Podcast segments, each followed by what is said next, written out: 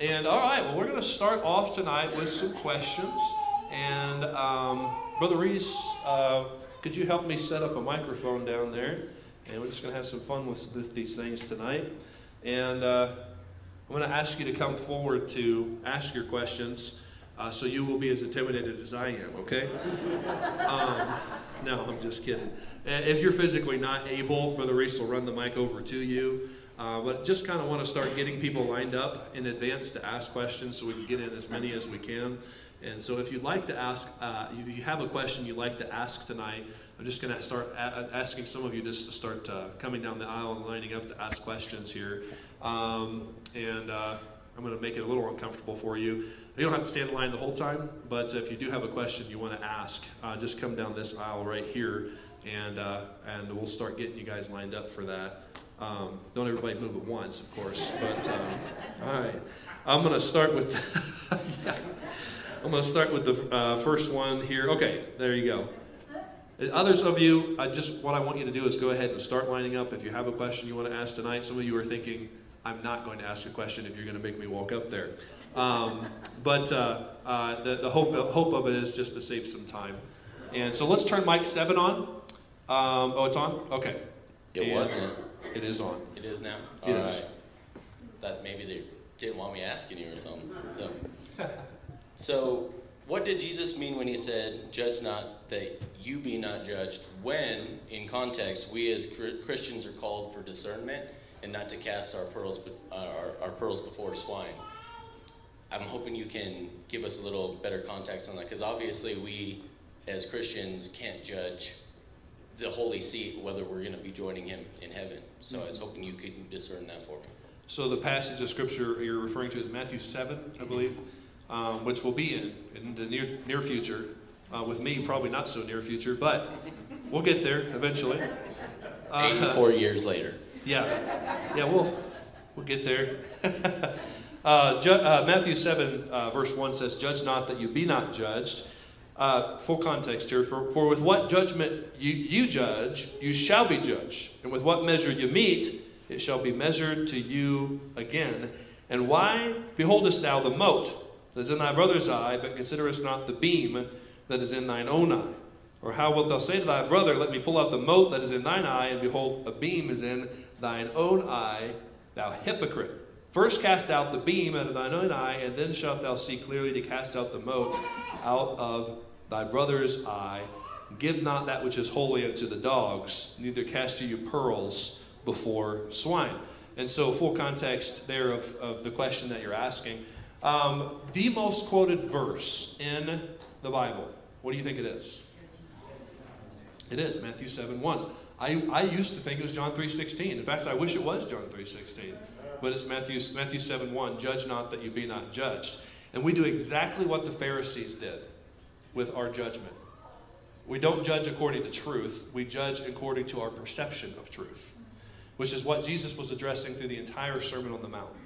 Um, he was addressing the fact that these people, uh, religious people of his time, and all, let's face it, all of us as human beings, we tend to cast judgment according to our own standard. All right, so I judge you according to your worst aspects. All right, because it makes me look better. That's how we tend to look at each other. Man, uh, first, first Samuel 16, 7, man looks on the outward, God looks on the heart. God sees our heart. And Jesus is addressing the heart throughout all of his Sermon on the Mount. And he is addressing it when it comes to our the manner in which we tend to judge each other. Now the Bible actually says, uh, I'm trying to remember where this is at. It's in, it's in one of the Corinthians. I think it's I think it's First Corinthians, and I can't remember the chapter right now. Uh, I could give you the verse later if you want to know it. I just I would have to look it up. But the Bible says, why are you taking your brother to the law? Why are Christians going against Christians to the law? Why aren't you settling your issues in the church? I'm doing a huge paraphrase here. Um, he said, Do you not understand that you're going to judge angels one day? And can you not render judgment on the least of matters between each other?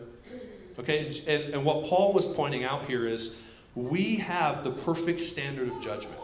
And the perfect standard of judgment is not our opinions and not our perceptions. or not our ideas about truth or our ideas about how things should be. God, God's standard is the standard by which we should judge everything. Okay? And uh, by the way, uh, Galatians 6, verses 1 and 2, uh, the Bible, let me just go there because uh, it's not coming to my head right now. Galatians 6 and verse 1 says, Brethren, if a man be overtaken in a fault, you which are spiritual, restore such a one in the spirit of meekness, considering thyself, lest thou also be tempted. Bear ye one another's burdens, and so fulfill the law of Christ. And so, what the Lord is teaching us there is yes, sometimes judgment needs to be rendered. And you need to go confront someone who's been overtaken in a fault. But as you do it, you do it in a spirit of meekness, considering yourself. Because, hey, you've heard it said before if not for the grace of God, finish it for me. There go I. All right, so what Jesus was saying in Matthew 7 was don't just throw out these, these empty judgments trying to condemn other people who may be found in open sin when in your heart, you know you've got a beam, you've got a whole log in your eye, and you're getting frustrated about a little splinter in your brother's eye. Um, and so Jesus is saying, stop being a hypocrite with your judgment. And ironically, that's exactly what the majority of our society does when they quote, judge not that you be not judged. Um, they don't want you to judge them for their lifestyle. Well, I can live how I, I want to live, and, and you need to not judge me for that. But as Christians, it's our responsibility to call out sin. It's especially among, among the brethren. It's our responsibility to call out sin for the sake of our society. We call out sin not to hurt people, but to help people understand their need for Christ. That's the motivation. And we do it with a spirit of meekness, not because we think we're better than other people, but because we know we're just as guilty of sin and just as much in need of Christ. And so I think that that's a, a, a very common misconception that happens in our day. Um, and I don't think that either extreme is right. The extreme of saying, well, I, am not going to judge anybody. Right? All we have is the outward. Man, look, we can't see the heart. We have to use some discernment with our associations. We have to use some discernment when we see someone who outwardly appears they may be struggling with sin. The loving thing to do is to confront them uh, in love and meekness, and, and that's, that's important. Uh, the extreme is not to not judge at all. That's not what Jesus was teaching there. And on the other side of things, we shouldn't come to a place where we are judging everyone and everything. Okay? The Bible says in the book of Proverbs that he that meddles with an issue, this is again a paraphrase, I need to memorize this, but he that meddleth with an issue that's none of his business is like someone who takes a dog by his ears. What do you think is going to happen? Don't get bit okay? And, and, there's a lot, I mean, I, I have been bit many times, all right, because I have meddled with things I had no business meddling with. And I do think there needs to be a balance between never judging, was what some people say, oh, and it's my responsibility to be the, the judge and jury for every person on, on the earth. Uh, neither one is right. Somewhere in the middle is where God's called us to be. And like you said, discernment, spiritual discernment is the key. And always with the goal of restoration. We never judge just to, well, I'm better than you. The goal is always restoration. If they're in fault, I want to help them get right. Or I want to see, if I perceive that they're in fault, I want to approach them. And by the way, just them, right? Not sandblasting it around to everyone. Just them, go to them by themselves. And the goal is restoration. Does that? Yeah, actually, that, I thought I was going to have a follow up, but you, you, uh, you did very well on that. Okay. Ran into a personal situation this week, and it's causing division between our family okay. uh, members of our family. And all we can do is just point out what's right and that we're going to continue to follow what's right. And not with the intention of, of having a problem with your brother, so to speak, but uh, because we, all, we know what it, the Lord says about leaving your, your, your present at the altar, going and making right with your brother. But yeah. it's difficult to counterbalance those two when someone tries to hide, use that as their defense. Mm-hmm. So, right. thank you. Yeah. You did a good job. Amen. Praise God. Praise God. All right, Brother Butler's going to come and ask ask a question for us here. Or Miller, Butler. I, I call you call you Tom Butler all the time. I do not know why. We had a Tom Butler in our church who's gone to heaven. And uh, Brother Miller, go ahead. Yeah, my question is on uh, Revelation 22, 15. Say the reference again. twenty-two fifteen in Revelation. Revelation 22 15. Okay, go ahead. Well, I think we've got a problem, I'm not sure it's in your Bible. Revelation 22 15. You want me to read it for you? Yeah, It says, For without are dogs and sorcerers and whoremongers and murderers and idolaters and whosoever loveth and maketh a lie. Okay. Well, I was always under the impression that when the New Jerusalem comes down, all the evil will be gone. And as I understand the dogs, that's the evil ones. And uh, I'm kind of confused, and always have been about just what, why it's referencing something that is supposed to be gone. So you're, you're asking why are these, these particular individuals mentioned to, mentioned to be without the New Jerusalem? Yes. They're- And why they're not in hell? Well, yeah, why, why they're, they're outside the, the gates, but Right, they're not allowed in. right, right. That's a good, that's a good question. Is that the full question? Yeah. Okay. Um, so let's read, uh, we're in Revelation 22 for this question. Revelation 22 and verse, so start in verse number uh, uh, 12. This is Jesus speaking. And behold, I come quickly, and my reward is with me to give every man according as his work shall be. I am Alpha and Omega, the beginning and the end, the first and the last. Jesus is laying his authority as the beginning, the end, uh, the first and the last. He's saying it's my it's my prerogative to reward everyone uh, according to his works. Verse 14: Blessed are they that do his commandments uh, and that, uh, that they may have right to the tree of life and may enter in through the gates into the city. For without are dogs and sorcerers and whoremongers and murderers and idolaters and whosoever loveth and maketh a lie. Um, and uh, I'm going to stop it right there. So the question is these individuals that are mentioned, um, dogs. Uh, dogs is, we studied this in Philippians 3. You guys remember when, he, when Paul literally said in Philippians 3, beware of dogs?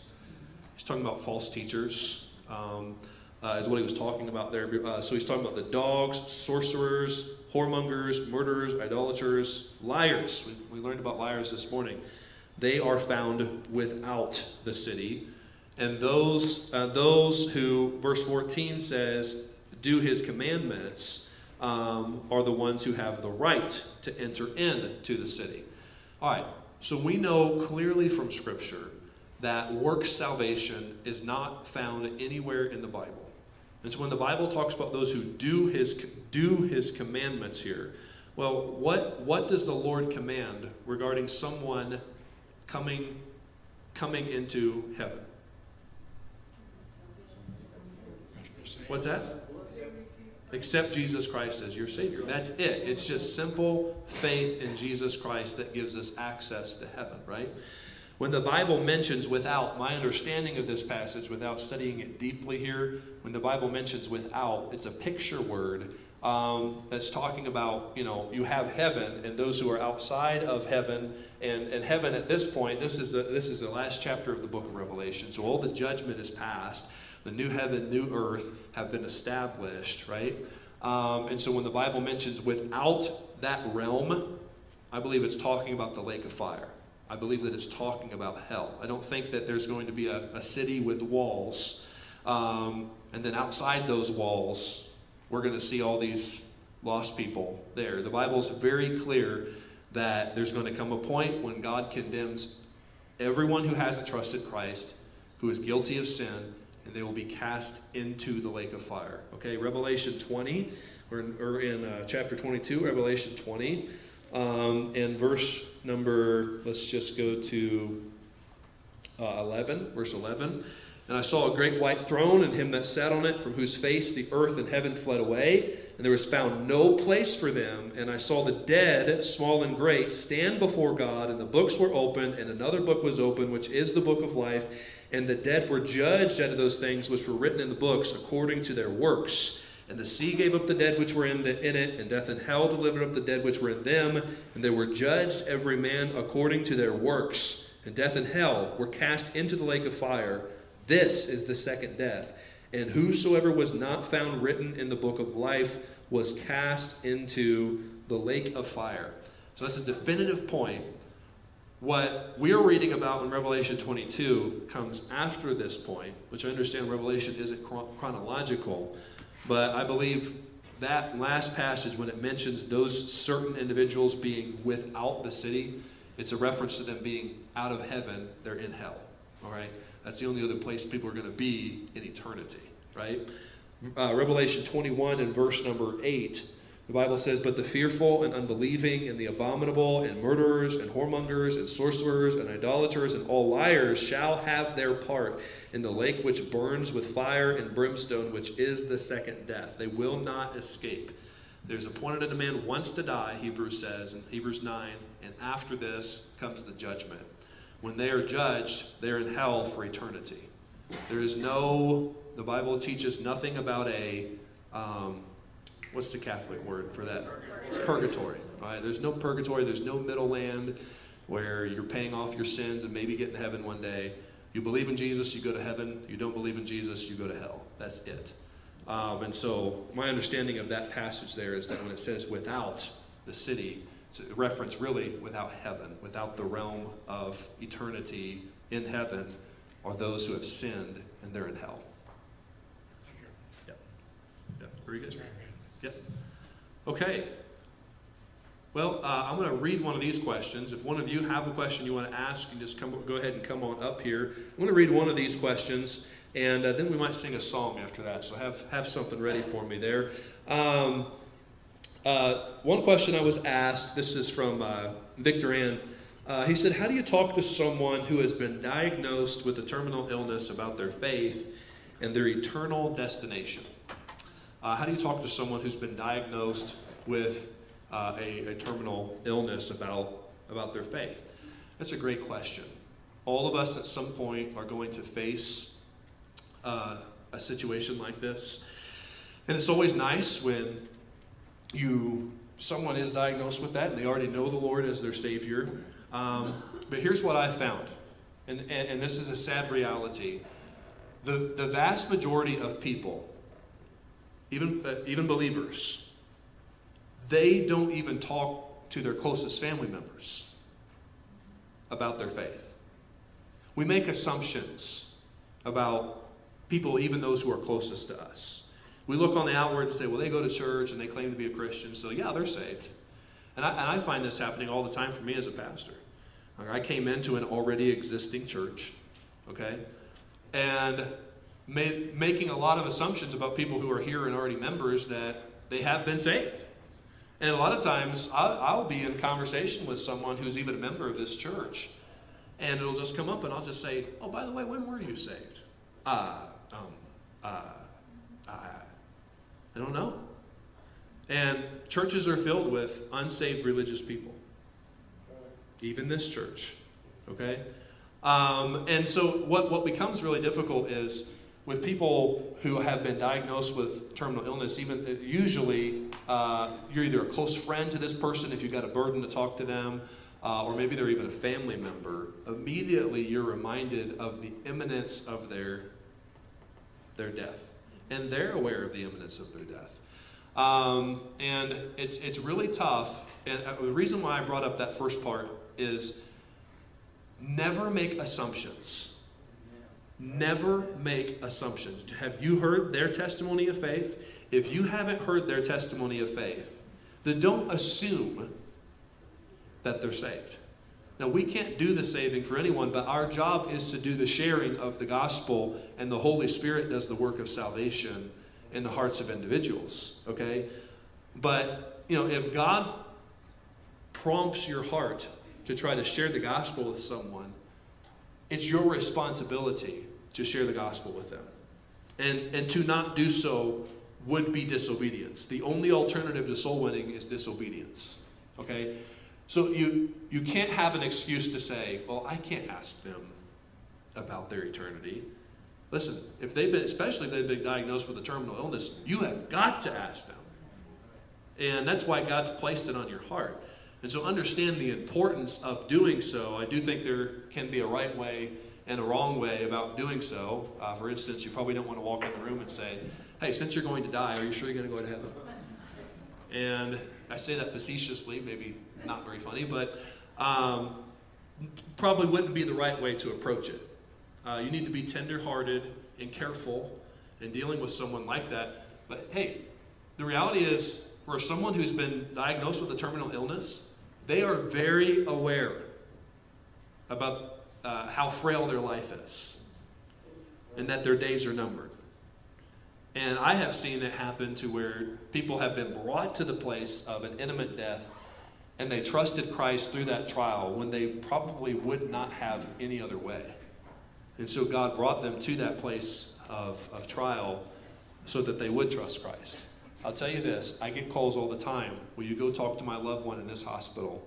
They're on their deathbed. And sometimes people get saved, sometimes they don't. Okay? That's, that's, up, that's up to God working in their heart.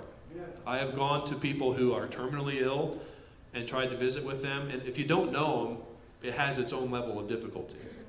Because um, I'm walking in the room, and immediately they're introducing me, hey, this is the pastor. And either they're like, please come help me, or they're like, get out of here. And I've had people, even on their deathbed, sadly, have no interest in, in Christ, no interest in the Word of God. They, they hold their unbelief to their grave. And that's, that, that's a heartbreaking thing. But uh, that's, that's, that, is, that, is, that is their choice. Uh, our responsibility is to still share the gospel, or at least make every effort to share the gospel.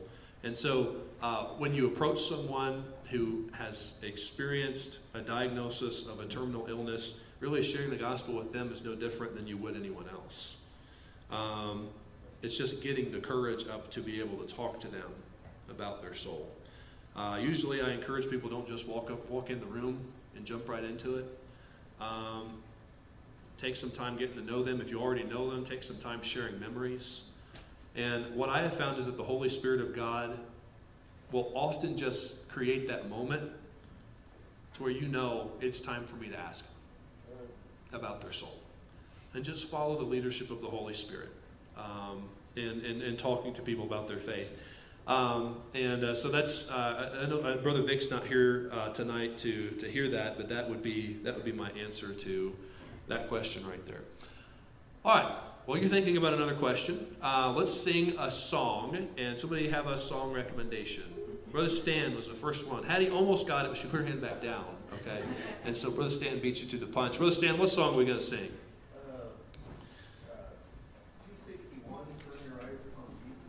261, turn your eyes upon Jesus. You want to turn there?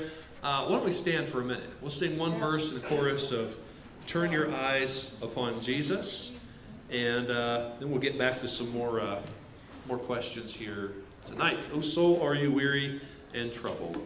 Let's sing this song.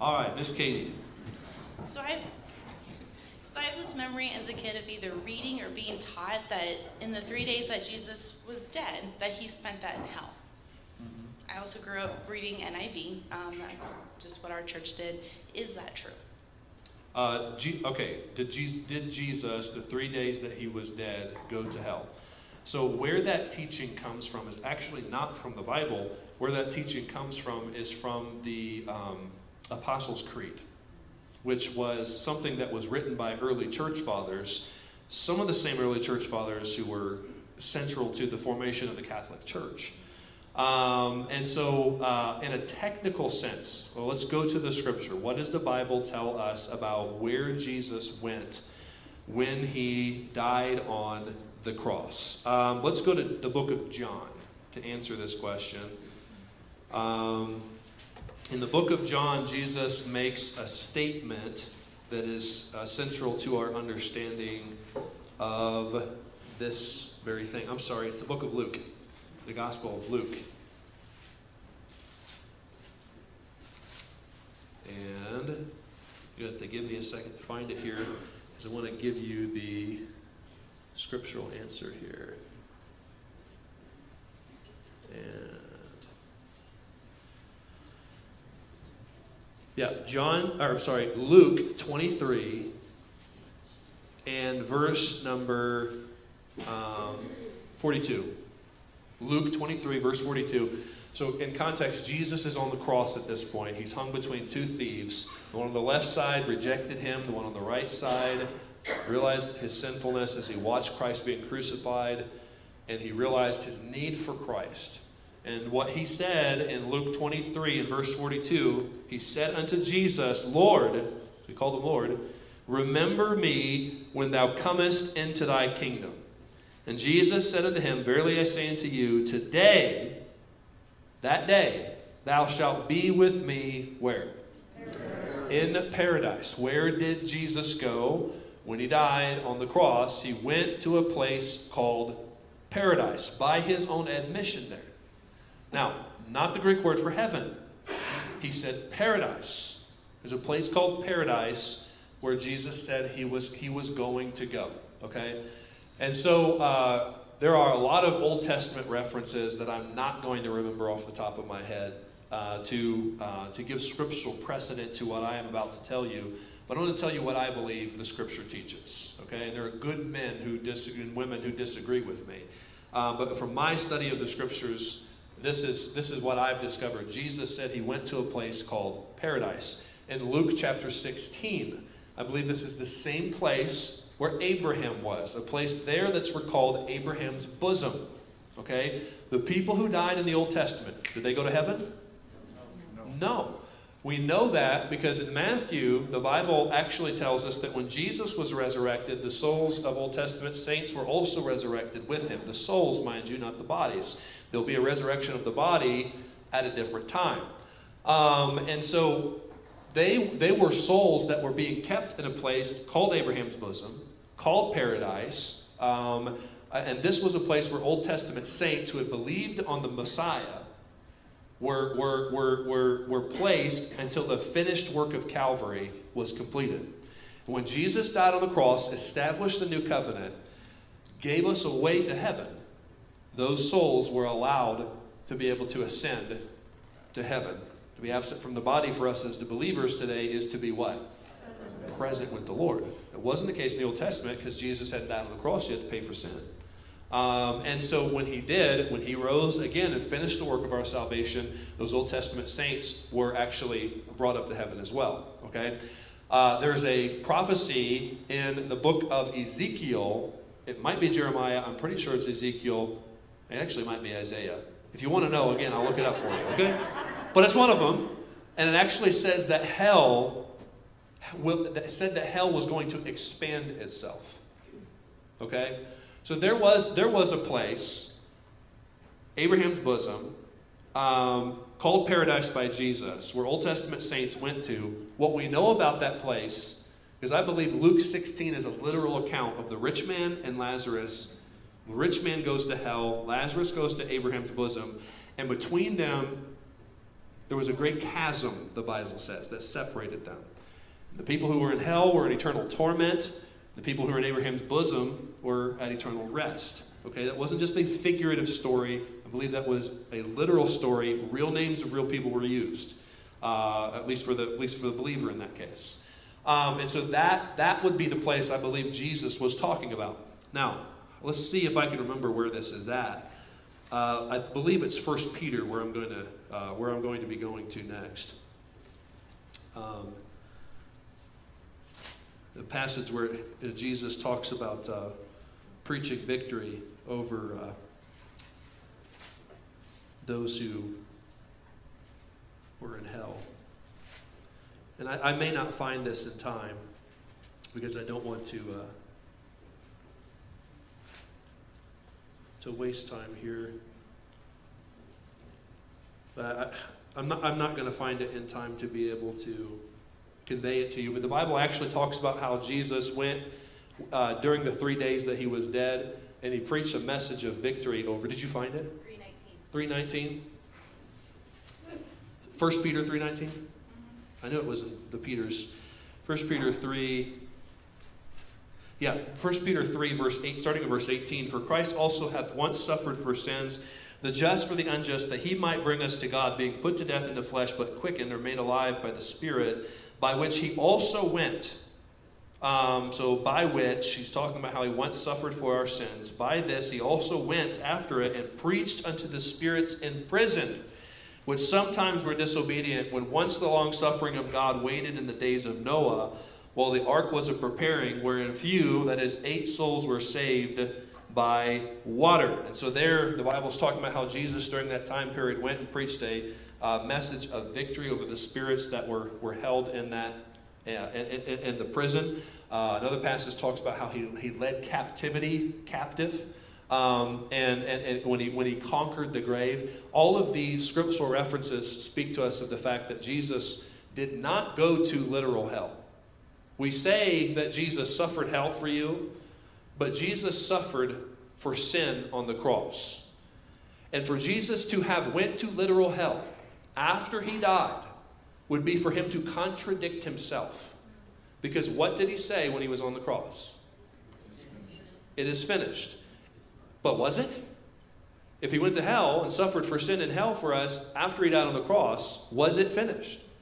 Well, no, there was still more suffering that needed to take place. He suffered all of God, separation from God, all of God's wrath while he hung on the cross. And then he, and then he went by his own admission in Luke chapter 23 to a place called paradise. Um, and so, and then when he rose again, uh, the spirits from paradise rose with him. There is no paradise, paradise now. I believe, based on the prophecy in, that, where, in the Old Testament, where the Bible says hell has expanded itself, um, that, that, that hell, because of the number of people going to hell, actually overtook that area, whatever it was that was known as paradise, once, uh, uh, once uh, the, the saints were gone out of there. And now the souls of saints are not in paradise, they're not in purgatory, uh, they're in heaven. They're with the Lord, in the presence of the Lord. And that's how it is today. Um, so, does that answer your question? Good. Mr. Therese. So, as Christians, I think we often get asked, why do good thi- or bad things happen to people, such as illness, injury, whatnot. But recently, I've been asked by a few friends that are ER nurses, paramedics that see a more tragic side of things, ask, why does God allow children who are innocent to go through these things that are horrific? Mm-hmm. Yeah. It's difficult. God made the world to be a, a, good place, a perfect place. We corrupted it when we brought sin into this world. And sin has complicated and perverted everything that God intended, uh, uh, intended to, to work in peace and unity and perfection. Um, you know, in Matthew 5, we're going to talk about this real soon. Um, I was thinking about this the other day. In Matthew chapter 5, in verse number um, verse number 45. Matthew 5 45, the Bible says that you may be the children of your Father which is in heaven, for he makes his sun to rise on the evil and on the good, and sends rain on the just and the unjust. We like to ask the question, why does God allow bad things to happen to good people? I like to ask the question, why does God allow good things to happen to bad people? God's a good God. And he makes the sun to rise and the rain to fall, even on people who don't deserve it. The fact is, we are all blessed with things we don't deserve every single day of our life. And we have a standard by which we think God is supposed to function. God doesn't do things our way. And one of the most important things that we can understand when it comes to questions like this is the sovereignty of God. We know that God knows what He's doing, and we know that whatever God is doing, in the end, it's for our good and for His glory. And those are the truths that we must hold on to in times of hurt, in times where people go through things, atrocities that people have to go, uh, have to go through in this life. And uh, we, we know from what the scripture teaches us that God can take even the worst that man can do and turn it around for his glory and even for the good of the people who had to go through those difficult experiences. Um, and and those, those are the truths that we have to hold on to during those times. Now, while you're going through it, and uh, while you are facing tragedy, the tragedy of, uh, of the tragic loss of someone you love, maybe, uh, you're going through the illness, uh, you fill in the scenario, it's very hard because as human beings, we still struggle with the emotions of grief, uh, which include anger, even anger at God. Why are you allowing this to happen? Okay? Um, and those are things that God understands. He walked in human flesh, and He's not unfamiliar with the feelings of our infirmities. But in the end, we don't live on the basis of our feelings as believers. We are to live on the basis of our faith. And what faith tells us is that God is good, God is sovereign, God knows what He's doing, and in the end, God is going to work this out some way for, him, for, for my good and for His glory, so long as I trust Him. We live off of that faith when our feelings want to scream at us that every, uh, everything else is, there's nothing about that that's true for me right now. God is, doesn't, this doesn't feel good. Why would God allow this to happen? There's no way God could work this out for good. God's abandoned me. Read the book of Job. This is exactly what Job was going through. Um, and uh, uh, we go through those feelings as human beings, but it's when our feelings betray us, we have to stand on our faith of what we know God's word says about who God is and how God works.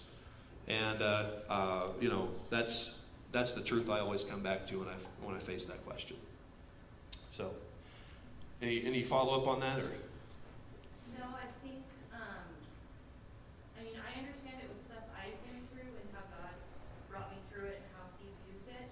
I think the position that was brought to me was like seeing the atrocities that have occurred to children in frontline work.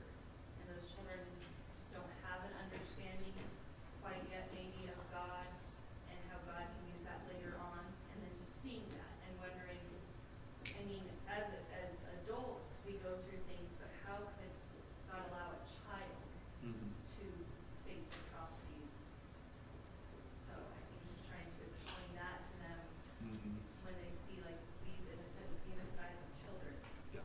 go through things and not be able to understand. Well, for sake of time, I'm not going to uh, try to look it up right now, but the Bible does tell us Jesus' feelings towards children. Uh, he has a very, uh, God has a very tender heart towards children. We don't just sing the song "Jesus loves the, the little children." Uh, literally, Jesus said, "If you hurt one of these little kids, I'm going to tell you, it'd be better for you that a millstone was tied around your neck and you were thrown into the sea." All right, because that's nothing compared to what what's coming for you if you hurt one of these little ones. God's very clear. And the Bible even actually mentions one of the only references to guardian angels is in the same passage that I'm talking about there, where the Bible says, For in heaven their angels do always keep watch over them. Um, God has a very special place in his heart toward children. Um, but that does not negate the fact that we live in a sin cursed world, uh, which is all part of God's sovereign design. Um, God, God didn't create the world and man sinned and he went, man, doggone it. Uh, I didn't see that coming. He knew from the foundation of the world, before sin ever came into the world, he knew he was going to be the lamb that was slain. It was all part of, of part of his sovereign design. Um, and it's tough when you face those kinds of questions. Um, does, does God allow those things to take place? Yes, he allows those things to take place. Uh, is, that, is that God's will that those things take place? No. Will God judge those things that have taken place? Absolutely. You think about, you can go to the Smithsonian, you can go over to Germany, and literally they have rooms full of children's shoes and rooms full of, uh, of demonstrations of the atrocities that happen to humanity, uh, uh, and that we have done as humanity. And those things are really hard to explain. Uh, but the fact of the matter is, like I said at the beginning, we have to go back and rely on the, the principles of what we know about who God is and how God works. And if, if that isn't enough, um, there's not really an answer that you're going to give to people. Because really, when people, a lot of times when people ask that question, they are expecting God to be something and they're expecting God to fit in their box.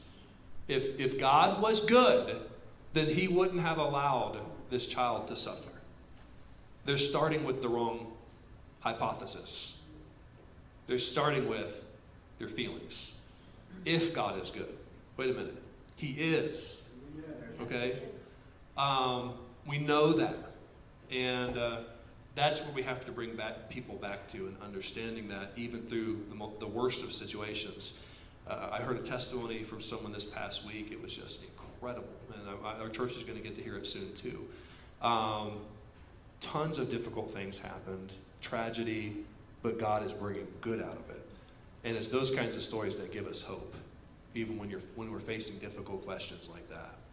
Uh, that's probably the most asked, one of the most asked questions. Why does God allow bad things to happen to good people? But it is especially hard when you is in the context of it happening to children. But the answer to me is no different. It's the same. And it's all based on faith and what God teaches us about, about Himself in the Scriptures. Um, so very, very good question. Very good question. Well, we're running out of time, okay? Uh, so does anybody have a, a, a final question you want to ask tonight? Oh, you want to do a song, Eddie? All right, Brother Dick. I do have one I need to read too, and I'll do that quickly, but you go ahead. Well, let's see if this is high enough for me. Okay, I have an end times question. okay. If I'm witnessing to a person, sharing the gospel with them, and uh, they reject it, they've heard the truth, they know the truth, and they reject it, and uh, tomorrow I'm gone, rapture. Do they have a second chance? That's the question. So basically, the question is Are people going to get saved during the tribulation? No, not the people are going to get saved. As a person who has rejected Christ before, do they have a chance after the rapture to accept Christ? Okay, right. So people who have already heard the gospel rejected Yes, Christ. people that have already heard the gospel and have rejected it. Will they get saved during the tribulation? You, Will they get saved during the tribulation? Can they get saved during the tribulation? Is what you're asking. Okay. So uh, this is one of the most highly debated subjects about Bible prophecy. Um, so I'm gonna, I'm gonna, what I'm gonna do is I'm gonna give you two lines of thought. I could give you three, but I'm gonna give you two lines of thought, and then I'm gonna tell you what I believe. Okay. Uh, the first line of thought uh, was one, the one that's been very, very popularized today by writers like Tim LaHaye. Um, Tim LaHaye uh, actually uh, was a big proponent of the fact that people who have heard the gospel will have the opportunity during the during the tribulation to still get saved. Um, and uh, he even went so far as to well, I'm not going to get into that because we don't have time for it. But he, he was a really big proponent of it. How many of you have read the um, Left Behind series? Read the Left Behind series, and so the the main character in that story, I can't remember his name right now in the series, but he his his family was saved. He wasn't. He heard the gospel, had a chance, didn't get saved. Rapture happens. He gets saved after, and so that's a that's a big. Uh, a, a big part of, of his doctrinal position. I know that's a fictional series, but Tim LaHaye's doctrinal position was that people can get saved um, after. And obviously, if you read the book of Revelation, uh, the Bible the Bible is very clear that there's going to be a multitude of people from every language, tribe, tongue, and nation who will get saved during the tribulation. God is going to actually appoint four angels to fly throughout the earth to preach the gospel uh, all over the earth. There'll be 144,000 Jewish young men who will, will get saved and they will go all over the earth declaring the gospel. There will be thousands and thousands of people who get saved during the tribulation. The question is will those who have already heard and rejected the gospel have the opportunity to get saved? And uh, uh, man, I, my brain is not, not with me here. Uh, any, any of you know where that passage is where it talks about the strong delusions? Second Corinthians something. Is it Second Corinthians? Uh, It's not where I'm remembering it being. Yeah, Thessalonians sounds closer to home. Give, Thessalonians, that's right. give me just a second. Let me see if I can find this because this is really one of the most important passages on the subject. is Second Thessalonians two, seven through twelve. Okay, let's read this. Second, Second Thessalonians chapter 2, starting in, there it is, verse 7. It says, For the mystery of iniquity doth already work. Only he who now letteth will let. Now, the word let in the Greek is a word that's, that means restrain. Only he who now restrains will restrain until he be taken out of the way. Who do you think is the one that's restraining the, the, the evil, the wickedness in this world? It's the Holy Spirit of God. He- that, Jesus in John 16 actually said that will be one of his ministries. Not only to comfort, but he's coming to convict the world of sin. Um, and you think it's bad now? Wait till there's no Holy Spirit. Wait till there's no Holy Spirit living in believers who are continuing to preach the gospel and stand for truth. This world has not seen the wickedness that's coming on it and the depravity. Without believers and without the Holy Spirit's presence, the tribulation will be a time of wickedness beyond what anything this world has ever encountered. The only time period that will, be, that will come close to it was the world before the flood. Okay? Um, but that's, that's uh, uh, that, the, the Holy Spirit is going to be taken out of the way when the rapture takes place. Okay? Verse 8, and then shall that wicked be revealed. That's the Antichrist. Uh, again, wicked is capitalized. Whom the Lord shall consume with the spirit of his mouth and shall destroy with the brightness of his coming. Even him whose coming is after the working of Satan with all power and signs and lying wonders, and with all deceivableness of unrighteousness in them that perish, because they receive not the love of the truth that they might be saved. Um, and for this cause, God shall send them strong delusions, that they should believe a lie, that they all might be damned who believed not the truth, but had pleasure in unrighteousness. Um, but we are bound to give thanks always to God for you, brethren, beloved of the Lord, because God hath from the beginning chosen you to salvation through sanctification of the Spirit and belief of the truth. Uh, you study this whole passage in context. The Bible says the Holy Spirit's going to be removed during the tribulation. Okay? And then the wicked one, the Antichrist, is going to be revealed. And he is going to be so persuasive because the Bible says that God Himself is going to, going to allow strong delusions to go into this world where people will believe His lies. And uh, we are already seeing evidence of how possible that is in the day and time we're living in today. Okay, enter in COVID, enter in a lot of the things that have been pushed on this world that we so easily became ensnared by. But imagine if there's no restraining influence of the Holy Spirit. That's what's going to happen during this tribulation time period. And the Bible says that God will send these strong delusions that they should believe a lie, that they all might be damned who believe not the truth but had pleasure in unrighteousness. And so all of those who believe this lie fall, fall prey to this strong delusion. Um, uh, no, they, they obviously are not going to get saved. In Matthew chapter 24, Jesus said that the lies of the Antichrist will be so powerful that if it were possible, and that's an important phrase in Matthew 24, it will deceive, uh, even, even the elect will be deceived. It's- again, it says if it were possible. It didn't say that the elect will be deceived. It says if it were possible. It would be, he's going to be so persuasive that they're going to think, wow, that sounds really good. Does that make sense? And so that's going to happen during this tribulation time period. But verse number 13 is very critical to our understanding of this passage. It says, But we are bound to give thanks always to God for you, brethren, beloved of the Lord, because God hath from the beginning chosen you to salvation through sanctification of the Spirit and belief of the truth. How has God chosen to bring about the salvation of the soul? through sanctification of the Spirit and through the belief of the truth. Now, this is where the clincher is at.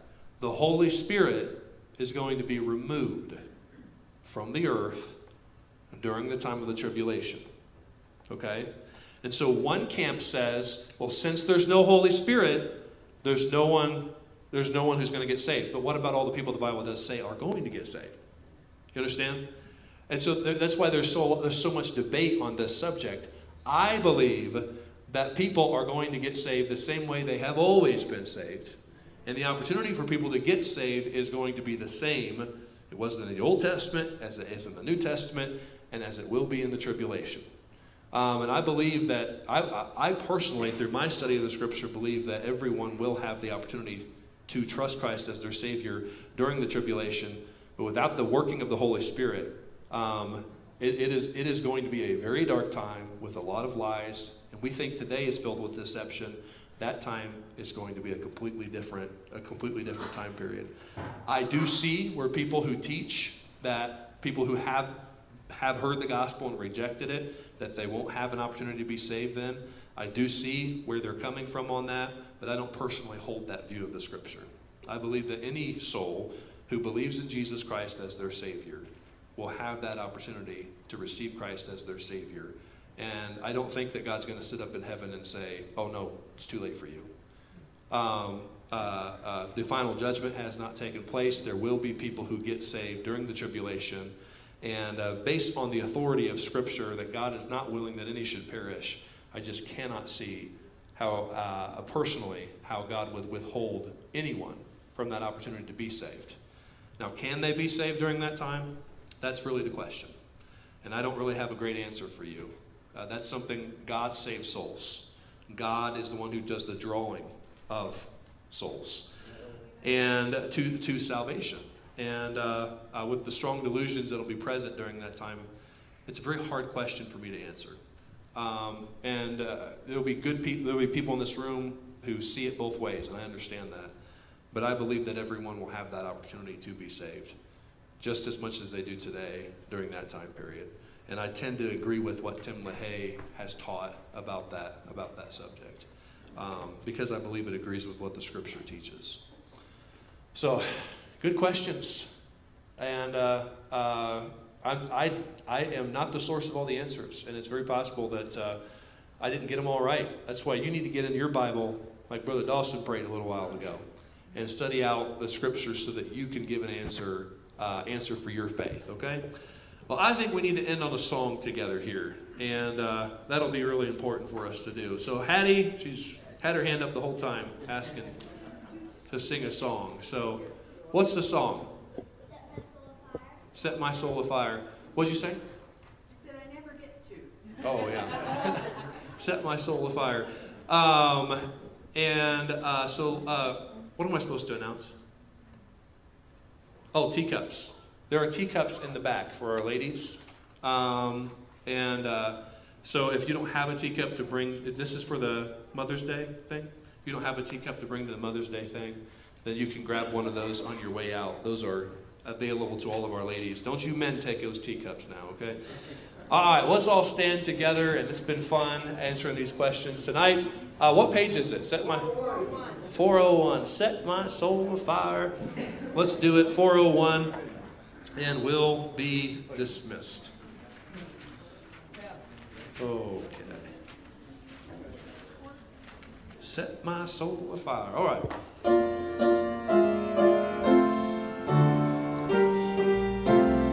Let's sing it on the first. Set my soul afire,